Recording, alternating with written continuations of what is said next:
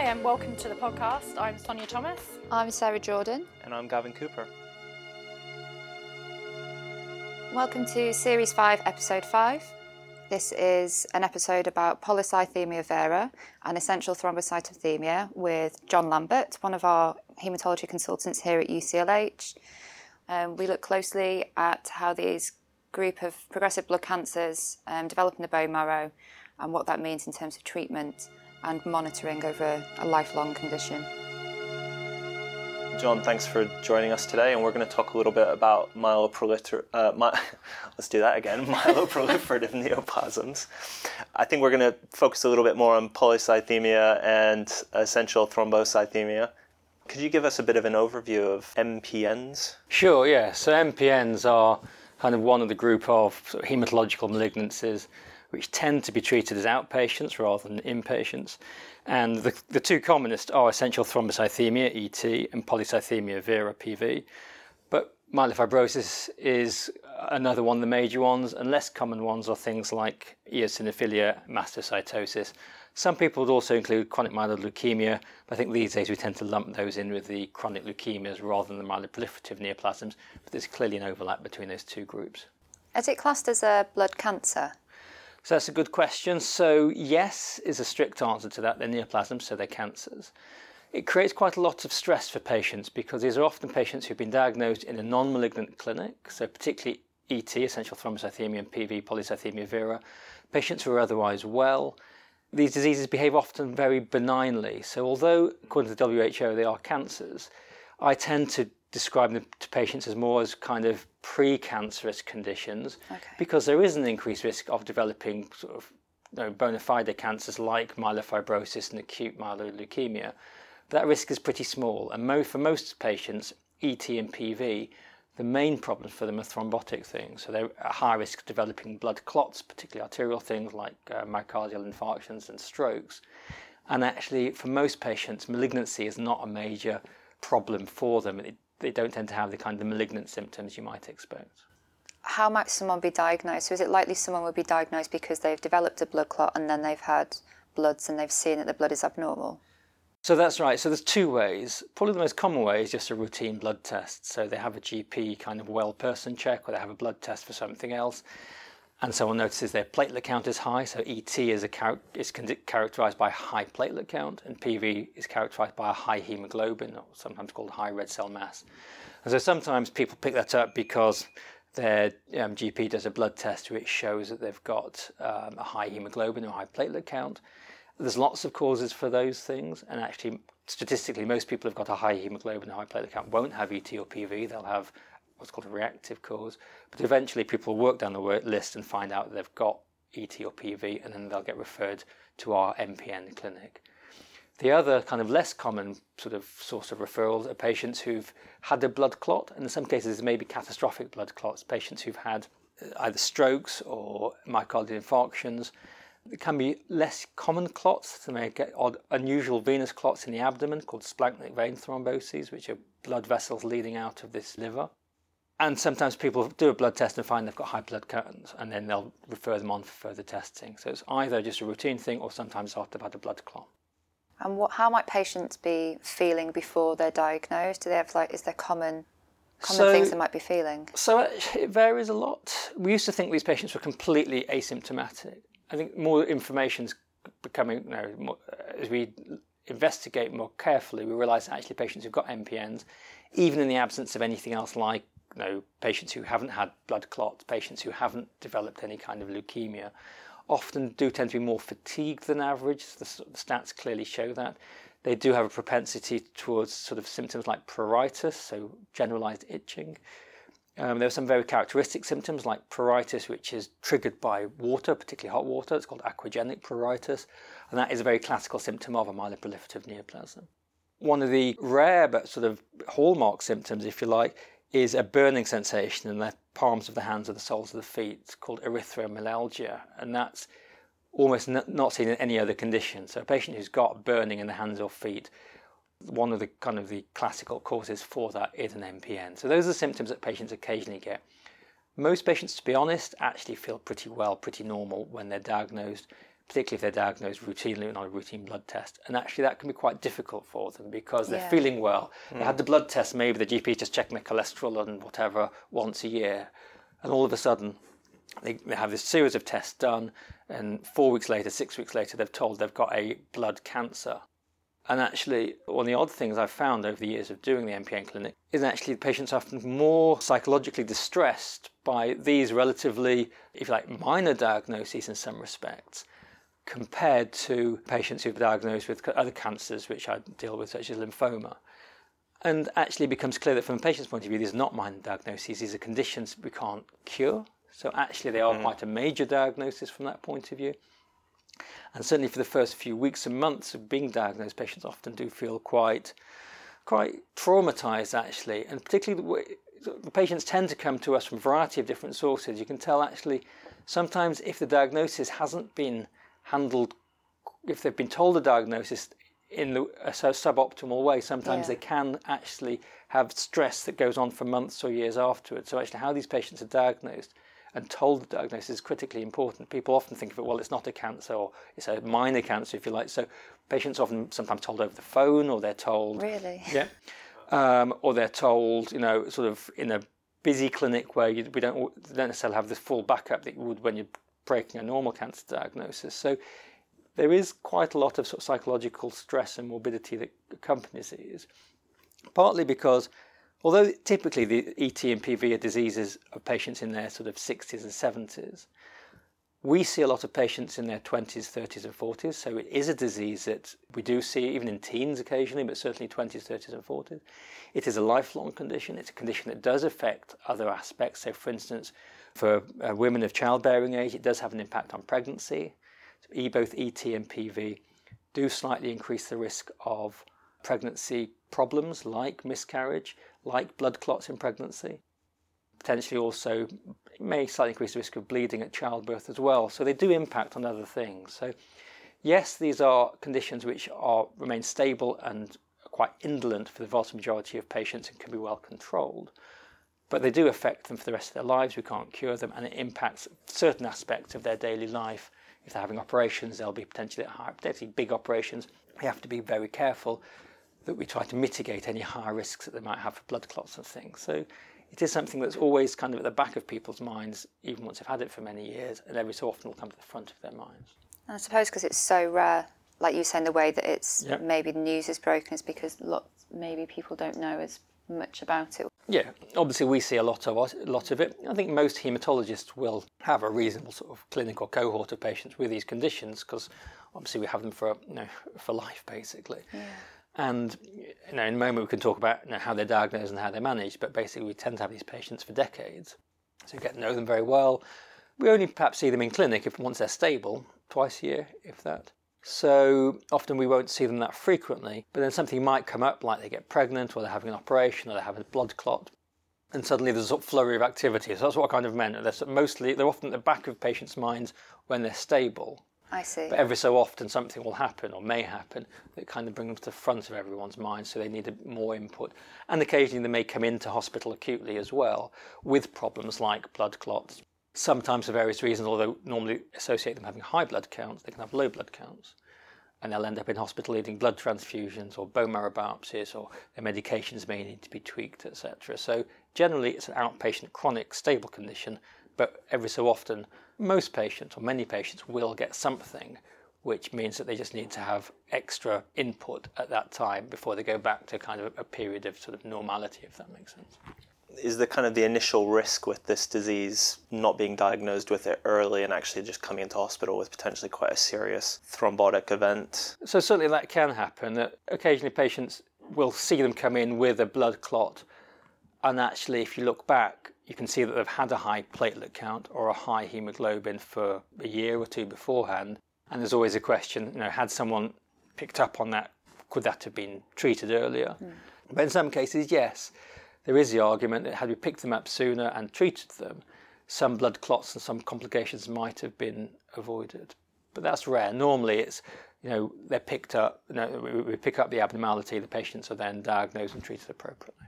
What's the sort of blood counts you might expect to see in So, I mean, strictly any platelet count over the normal range, so just 400, 400, 400 right. above 400, could indicate ET. Mm-hmm. Now, there's other things we would expect to see potentially. There's other abnormalities in the blood, particularly specific mutations that we would need before. Because I said, you know, a high platelet count you see very often in patients who've had operations, patients who are iron deficient, patients who are anemic. Patients who've got other cancers often have a high platelet count as well. So it's usually a reactive phenomenon, but certainly if someone's mm. got a persistent high platelet count, certainly for more than six weeks, two months, you'd start to want to look without an obvious cause like iron deficiency. You'd start to want to look for, you know, could this be essential thrombocythemia? And then generally they'd be referred to a haematologist for investigations. And the haematologist will then do the tests to look for iron deficiency, etc. They may want to do a chest X-ray to look for infections in the lungs, which may be not obvious initially. Sometimes we might need to do whole body scans to look for occult malignancies. So that's to rule out the reactive causes. But equally, we'll want to do specific tests to look for ET, and the most common test we do is what's called JAK2, and that's a mutational analysis. It can be done on peripheral blood or bone marrow, and basically that's looking for the mutation which drives the overproduction of platelets. Okay. And it just basically means that the platelet producing the megakaryocytes are always switched on. They're always producing platelets rather than in a normal situation, they're just producing platelets when we need them. So that means the patient's got too high a platelet count. So it's a JAK2 test, it's the most common mutation. That, we see that in about half of patients who've got ET. The other half have got a mixture of mutations, things like calreticulin, MPL, and a variety of other sort of things. So we don't always see a mutation, but in about 85 90% of patients with ET, we will pick up one of these mutations that will tell us this is ET. And then we usually, not always, go on to do a bone marrow biopsy as well and an ultrasound to look for the spleen size because the spleen can be enlarged. And once you have a diagnosis for ET, what's the next step? The first of all is to make sure that it isn't myelofibrosis. So very occasionally what looks like ET on high platelet count and having a JAK2 mutation can actually be a kind of a, an occult version of myelofibrosis. So for most patients, not everyone, but most patients will tend to do a bone marrow biopsy to make sure there isn't too much scarring or reticulin or collagen fibres in the marrow. And also we'll usually do an ultrasound to look at the spleen because in ET the spleen might be mildly or moderately enlarged. Mm-hmm. But if they've got a really big spleen, then we'd wonder could this be the, an occult form of myelofibrosis, sometimes called prefibrotic myelofibrosis. That's the first thing, is to just make sure we've got the diagnosis absolutely clear and dry. The second thing is then to work out what we, we risk stratify the patients, generally into by age and presence of any previous blood clots. So if they're over 60, or they've had any kind of blood clot in the past, or they've got lots of risk factors for blood clots, so potentially someone who's got diabetes and hypertension, or they might have you know other thrombophilic abnormalities. So they, they would all go into the high risk category, but it's primarily patients over 60 who've had a or who've had a clot before. We recommend that they get medication to bring their blood counts down, such as hydroxycarbamide, or sometimes interferon or anagrelide. They also normally get aspirin. So those, those are the high, highest risk patients. The ones of patients who are under 60 and haven't had the blood clot, they're either intermediate or low risk. They're low risk if they're under 40, they're intermediate if they're 40 to 60, but we tend to treat them in a similar way. We recommend they get aspirin, but we don't usually recommend that they have blood uh, medication to bring the blood counts down unless they're getting symptoms. So, for instance, someone's got a really high blood count, like a platelet count, like over 1500, they can have bleeding, paradoxically. They can get hemorrhage. It's one of the, it's one of the rarer side effects of ET, although most patients are more likely to get thrombosis. When you've got a very high platelet count, you can use up all your von Willebrand factor. Mm. So patients may bleed after operations. I've seen one patient who had a really quite nasty bleed after a bone marrow biopsy. So platelet counts are over 1500, sometimes over 1200, but usually over 1500. Mm. That is a risk factor for bleeding after bone marrow biopsies or any other minor procedure. And or indeed a major procedure, so for instance, childbirth, it may be a risk factor for, for bleeding after, after delivery. So there are some patients who are under 60 who haven't had a blood clot who we'd recommend that we bring their blood counts down. Let's say bleeding or sometimes other symptoms, migraines, headaches are more common in people who've got higher platelet counts. But for most patients in that group, we'll recommend they have aspirin if they're not got any contraindications and just observation. And the other key thing is to manage their other cardiovascular risk factors. So if they've got hypertension, make sure that's properly managed, diabetes, etc. It's not just treating the blood counts; it's optimizing the whole kind of, Yeah. you know, improving their their diet, their exercise, all that kind of sort of more holistic approach. And how often might their bloods be monitored? So initially, if we started them on drugs to bring their blood counts down, like hydroxycarbamide, we might need to check their bloods every two to four weeks to make sure they're coming down nicely. And once they're stable, we check the blood counts every three to four months. I mean, they alternate mostly, the patients alternate mostly between a telephone clinic and a face to face visit. So we see them actually face to face twice a year usually. And can it develop into anything else and transform? Occasionally. So there's a small risk of developing myelofibrosis, and that risk is probably about 2 to 3% per decade. So you can see it gradually does accumulate over the mm-hmm. decades. And there's an even smaller risk of it turning into acute leukemia. And again, the estimates vary, perhaps 1% per decade, something like that. There are some patients who will be at higher risk and some people will be at lower risk, depending on if you. I mentioned mutations, and there's some mutations which are more likely to transform and less likely. But those are the kind of ballpark figures. And what that means, of course, is for the vast majority of patients, they will never transform, or the disease will never transform. And the vast majority of patients will live a normal life expectancy. As long as it's properly managed in the ways we talked about, they shouldn't really run into any additional problems compared to anyone who doesn't have the disease. And is PV managed in the same way in terms of treatments? PV, as I said, tends to be manifest with high hemoglobin. Again, there's other causes of high hemoglobin. So, someone, for instance, who's got chronic lung disease and is hypoxic may have a high hemoglobin and they sort of need that to get enough oxygen into their tissues. People who live at a high altitude, some people who've got things like chronic congenital cyanotic heart disease as well, they'll need the high hemoglobins to kind of deliver the oxygen. JAK2 mutations are seen in about 95% of patients with PV. So again, a bit different to ET, where it's only about 50%. In PV, it's about 95 or more percent have got a JAK2 mutation. So that's a really good test in PV because if they don't have it, they're unlikely to have PV. And the symptoms tend to be the same. There might be a bit more of the kind of the aquagenic pruritus, the itchiness. And generally, again, we tend to risk stratify again. So patients who haven't had a clot and who are under 60 are in a sort of a lower risk group. Those who are over 60 or who have had the blood clot are higher risk. And again, if they're high risk, aspirin plus drugs to bring their counts down. Like hydroxyurea? Exactly. So first choice is usually hydroxycarbamide, hydroxyurea. Second choice is usually interferon. We tend to prefer pegylated interferon, so that's just once a week, and it's got far fewer side effects than the, the old-fashioned three times a week interferon. So those drugs, uh, there, is, there are newer drugs. So there's a drug called ruxolitinib, which is mainly used for myelofibrosis. Mm. Yeah. But there is some good evidence that it is effective in polycythemia, particularly people who haven't responded adequately to hydroxycarbamide. And it's probably better at hydroxycarbamide in symptoms. So patients who've got sort of painful big spleens, which we do sometimes see in polycythemia vera, or patients who've got the symptoms like pruritus or the erythromelalgia, the pain in the, in the hands and the feet, often ruxolitinib can be transformative in terms of improving their symptoms. It's licensed, but the problem is it isn't funded. So Ah. sometimes there are ways of getting hold of that drug, but it's very much on an individualized basis if the manufacturer will, allow us to. But for the majority of patients, it isn't available outside of clinical trials. So for patients that really couldn't tolerate things like hydroxycarbamide, would you apply for? We can apply for it. We often don't get it. It's kind of we have to be able to demonstrate in many cases exceptionality, which is what what happens when you're trying to apply for an unfunded drug. And unfortunately, in most cases, it'll be rejected. But occasionally, we will get it. So it, that can be an effective drug. It certainly isn't first line. The evidence for hydroxycarbamide in long term is very strong. People have been using it for decades, and we know that it prevents blood clots. Um, so that's patients who are over 60 who have had a blood clot before. Patients who are under 60, again, should be on aspirin, but we tend to venesect them. So we tend to, so they'll tend to come up usually to our day unit, and they'll usually have about half a litre of blood taken off. Sometimes that'll be isovolemic when they have IV fluids running in. Sometimes it'll be without that.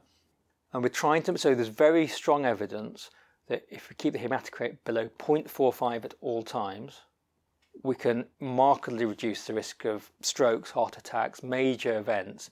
And we know that if we keep the hematocrit below 0.45%, their risk of major thrombosis is markedly, quite dramatically reduced. So when we venesect them, we want to make sure they remain below 45% at all times. So we actually have a threshold of 43% or 0.43. So if the hematocrit gets to 43% or higher, we venesect them so that try to keep them below 45% at all times. We don't typically look at hematocrit uh, on the ward. What would that kind of roughly equate to in terms compared to like hemoglobin measurements? It varies. It's not doesn't directly relate to it. I mean, Okay. it's, it's a hemoglobin probably somewhere in the 130s, Okay. but there's no direct correlation. Now, PVET are sort of opposite ends of a spectrum, and there are lots of patients. So, anyways, lost my credit. No, there's always lots of patients who've got a bit of both, so they can have a high hemoglobin and a high platelet count. Okay. And so it's always a bit of kind of working out what's the main issue and wh- which one do we want to try to bring down. Because the problem is, if you venesect someone, often their hemoglobin will come down and their hematocrit will come down, but their platelet count will go up as a reactive thing. Because remember, we said that iron deficiency is a cause of high platelets, and often we often make these patients iron deficient. And how often did you say that that would need to happen for most people? It varies. So some people got really proliferative bone marrows, and actually you can venesect them you know, once a week, sometimes twice a week for a month, two months, and their blood counts will just about shift. And then gradually what happens is it comes down, they become iron deficient, which will constrain their, their red cell production. And then they'll end up you know, needing usually venesections probably three or four times a year. If we're getting much above that, so patients having to be venesected more than six or seven times a year, we may recommend that they move to tablets or injections rather than venesections because people generally don't like having to come in once a month for venesections. But Yeah. it depends very much on what the patient preference is. Yeah, how long does a venesection take? It varies on you know, how big a cannula you can get in and, Yeah. and how well hydrated the patient is. Some can be done and dusted in 25 minutes. Some can be there for over half for over an hour, depending. And I guess some of the patients will be coming from quite far with quite a rare disease. Are they able to access any services locally to maybe have some of these procedures, or do they have to come to UCLH? No, so certainly most of them will be treated in their local or regional hospital. Okay. Most patients with ET and PV don't need to come to a regional centre. The ones who we tend to get referred are those who've got complex disease, so who perhaps have had multiple clots despite being on good treatment, mm-hmm. or we can't get their counts well controlled. So one of the problems often is that we put them on a drug like hydroxycarbamide to bring down their hemoglobin, but it ends up pushing their platelet count too low, or we bring down their platelets, but the hemoglobin count is getting that balance right. So that's why we've got access to some medications here that other centres don't have, like pegylated interferon. It's not widely available. So sometimes we can switch them to something different or use combinations. And because obviously we see this a lot, we're quite familiar with using certain combinations, we can manage patients who otherwise would end up becoming very anemic and needing blood transfusions or you know, their platelet count will, will be uncontrolled and, or they become neutropenic. So the other problem is patients may become neutropenic. Hmm. So that's kind of one of the reasons patients get referred to us. Secondly, patients get referred to us if they're younger patients. As I said, it tends to be older patients who have this disease, and for younger patients, it's you know because of the issues we talked about, like being you know having lifelong and childbirth, or for men obviously wanting to conceive children. You, can't conceive whilst you're on hydroxycarbamide, so Yeah. switching to an alternative drug. So that's often the reason patients get referred to us. And sometimes it's because their blood counts suddenly change. So generally, patients with ET or PV will have stable blood counts for decades. Hmm. But sometimes the counts may suddenly drop, and that's one of the reasons they may get admitted. Is that they've been stable, and all of a sudden, over a period of a couple of weeks, sometimes less, they suddenly, the hemoglobin suddenly drops into the 60s, and they may need transfusion or something like that. And then we have to inv- often stop their medications and investigate them just to make sure they haven't transformed, and also work out whether they need a change in their medications to a different drug. One of the things I should mention, if there is a patient on ruxolitinib and they come into the ward, that drug should never be stopped cold. Okay. Ruxolitinib is a drug where you can rarely, but it's, you know, it's well described, get a withdrawal syndrome. So if a patient's been on that, they usually need to be weaned down over about a week. Otherwise, you know, patients can get a, a severe inflammatory response and end up on intensive care. So just one practical point there. Is there anything else from a ward perspective of a patient being admitted that we'd need to think about? They are at higher risk of blood clots, so the normal thromboprophylaxis, low BT molecular heparin, assessments? BT assessments. And the most important thing is keeping these patients mobile. Okay. um, is making sure they're not in their bed and they may be anemic if they've come in with low blood counts. But the slightly odd thing is that although we characterise these patients, patients who've got ET as having high platelet counts and patients who've got PV having high hemoglobin, the risk of blood clots isn't just a consequence of the high platelets or the high hemoglobin. They're actually, their white cells often higher, but more than that, their cells are often activated. So just because someone's got a normal blood count doesn't mean they can't have blood clots. So I think it's, it's worth remembering that if these patients do come into the ward or if they're seen on day unit or wherever, they are still at higher risk than average of blood clots, even if their blood counts look normal or they're anemic or whatever. So just bear that in mind. And if they're an inpatient, they go on to like standard doses of prophylactic low molecular weight heparin? Generally, yes. Unless obviously they've had the blood clot, in which case they need treatment dose, mm-hmm. or if they've got bleeding problems. So I mentioned that patients with um, ET who've got very high platelet counts may have bleeding manifestations, and there you know you'd want to take expert advice about what to do about yeah. reducing the dose of heparin, splitting it into a BD dose, or omitting it altogether, depending on how bad the bleeding is. And likewise, of course, many of these patients are on aspirin. They may have been on aspirin for 20 years, so they will be at slightly higher risk of gastric ulceration, that kind of thing. So again, it's just important to do the more global assessment. Is there a root bleeding risk here in addition to the thrombotic risk? From a research point of view, is there anything you think that might be interesting in this sort of patient group? I think the main area of unmet need in research, well, first of all, is to find a cure because there is no cure. One of the most interesting things is that pegylated interferon does appear to induce in some people a molecular remission. So whereas hydroxycarbamide basically just effectively slows down the whole myelopoiesis, so it just slows down all of you know, red cell, white cell platelet production, interferon seems to work at a kind of a more um, molecular level, and actually patients who may have had a JAK2 mutation when they're diagnosed, if they've been on interferon for a year or two. So certainly it's quite common for their JAK2 level to drop. You can measure the JAK2 level. It's an acquired thing, so it's not usually 100%, it's usually less than 50% in ET. And often patients on interferon, you can see it dropping. And certainly in some centres, if their counts have normalised, they will actually stop the interferon and in some cases they'll never come back. So very occasionally there are people who've been on interferon and the disease just seems to disappear. Our suspicion is probably it'll gradually, because yeah. these are quite slow growing diseases, mm. and maybe if you leave them four or five years, it will gradually come back. Certainly, we tend not to stop it altogether.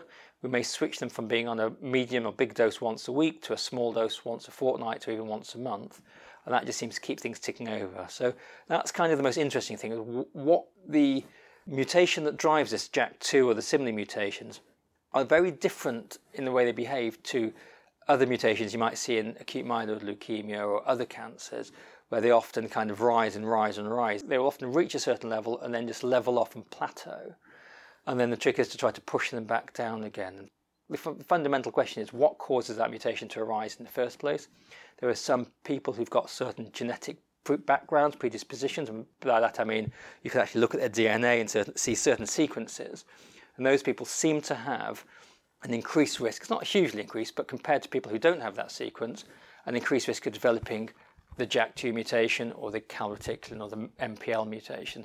We don't understand what that is. So there's clearly an interplay here between people's sort of genetic background and something else that maybe then triggers that mutation but we don't understand what that interrelationship is and then how interferon in, literally interferes with that to to kind of in some people break that and then allow them to go into a molecular remission. So that's kind of the most interesting thing in the longer term from my perspective is not just treating the consequence of the mutations, which is the blood count and the thrombosis, it's trying to identify the underlying problem and treat that, a bit like obviously in imatinib mm. um, for chronic myeloid leukemia, identify the mutation. The problem is JAK2 in ET is a much more subtle change. It's just one protein different out of hundreds of proteins compared to the normal JAK2. And that makes it very difficult to, to target specifically. So even drugs like ruxolitinib, which are JAK2 inhibitors or JAK inhibitors, don't specifically target the mutation and they work equally well regardless of whether someone's got that mutation or not you can't directly target JAK2, certainly not at the moment, the way that people have done in chronic myeloid leukemia. Mm. So it's trying to work out what the other factors are which are supporting the JAK2 and allowing the JAK2 mutation to survive and kind of plateau at a certain level. Mm. And trying to change that environment to allow the JAK2 to no longer be a kind of a, an advantageous state, and then hopefully it'll go away.